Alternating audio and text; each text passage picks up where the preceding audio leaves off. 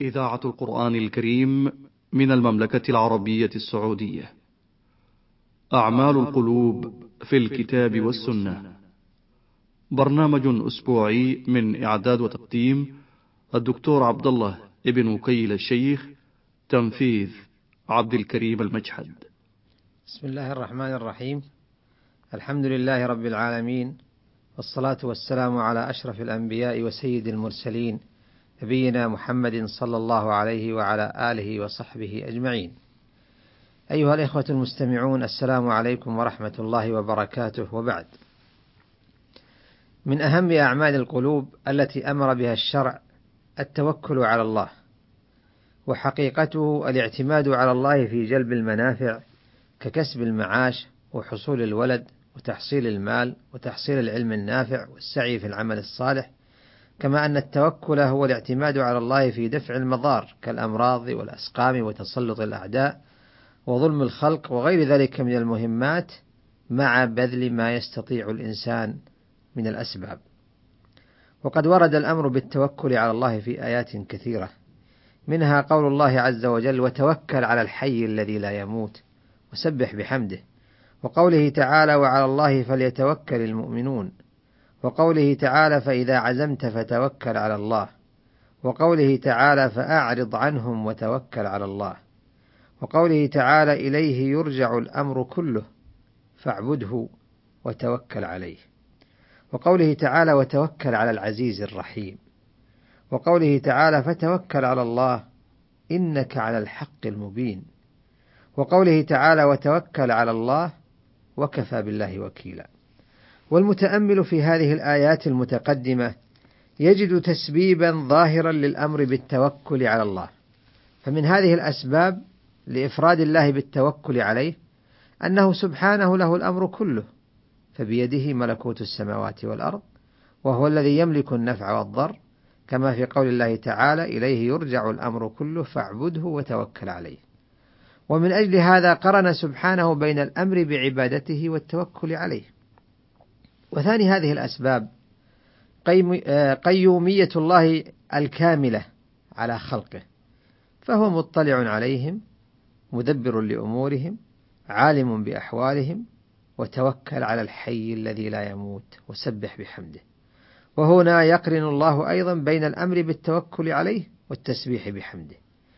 وثالثها أن الله عز وجل على كل شيء قدير، فهو صاحب العزة الكاملة التي لا يحدها حد، كما أنه صاحب الرحمة التامة، فهل تجد أكمل من اجتماع كمال القدرة مع كمال الرحمة؟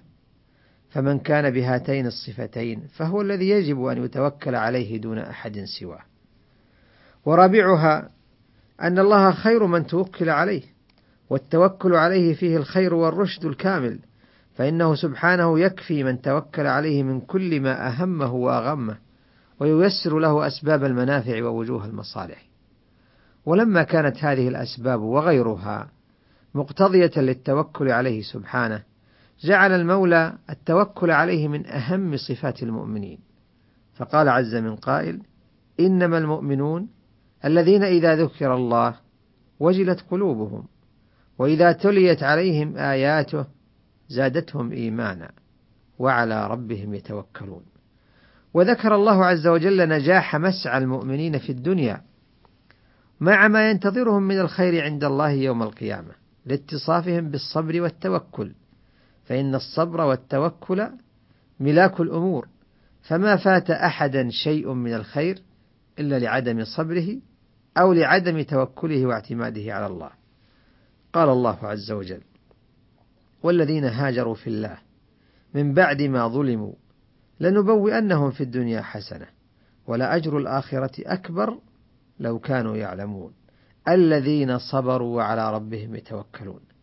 لقد كافأهم الله عز وجل بحسنة الدنيا من الرزق الواسع والنصر المبين، ففتح أولئك النفر الذين نزلت هذه الآية في وصفهم، فتحوا البلدان وانتصروا على أعدائهم وغنموا الغنائم العظيمة التي سخروها بعد ذلك في نشر دين الله، وزادهم مكافأة بخير الآخرة، وهو ما جاء بعضه في مثل قول الله عز وجل: الذين آمنوا وهاجروا وجاهدوا في سبيل الله بأموالهم وأنفسهم أعظم درجة عند الله، وأولئك هم الفائزون، يبشرهم ربهم برحمة منه ورضوان وجنات لهم فيها نعيم مقيم خالدين فيها أبدا إن الله عنده أجر عظيم.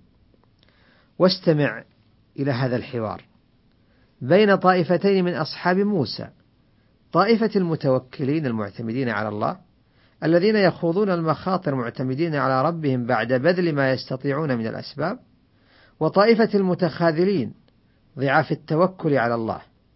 يقول الله عز وجل: وإذ قال موسى لقومه يا قوم اذكروا نعمة الله عليكم إذ جعل فيكم أنبياء إذ جعل, إذ جعل فيكم أنبياء وجعلكم ملوكا وآتاكم ما لم يؤت أحدا من العالمين يا قوم ادخلوا الأرض المقدسة التي كتب الله لكم ولا ترتدوا على أدباركم فتنقلبوا خاسرين.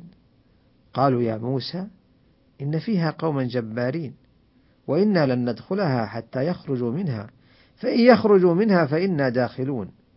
قال رجلان من الذين يخافون أنعم الله عليهما ادخلوا عليهم الباب فإذا دخلتموه فإنكم غالبون وعلى الله فتوكلوا إن كنتم مؤمنين. لقد كان السلاح الذي لفت هذان الرجلان نظر قومهما إليه سلاح التوكل على الله والاعتماد عليه، وهو الذي بإذن الله تحصل به الغلبة على الأعداء في مواقف القتال. أما واهن العزائم ضعيف القدرة فإنما أوتوا بسبب ضعف توكلهم على الله، فتولد في نفوسهم كمال الخوف من الخلق، ولهذا كان جواب هؤلاء الواهنين أقبح الجواب كما قص الله عنهم. قالوا يا موسى إنا لن ندخلها أبدا ما داموا فيها فاذهب أنت وربك فقاتلا إنها هنا قاعدون. إن التوكل الحق هو الذي يعلي الهامات ويشد العزائم ويسهل البذل والعطاء، وضعف التوكل يجعل صاحبه حبيس الخوف سجين الأوهام معذب النفس والبدن، فلو لم يكن في ضعف التوكل إلا هذا لكان كافيا. اللهم اجعلنا من المتوكلين عليك الواثقين بما في يديك إنك على كل شيء قدير، وإلى الملتقى استودعكم الله، السلام عليكم ورحمة الله وبركاته. أعمال القلوب في الكتاب والسنة، برنامج أسبوعي من إعداد وتقديم الدكتور عبد الله ابن عقيل الشيخ، تنفيذ عبد الكريم المجحد.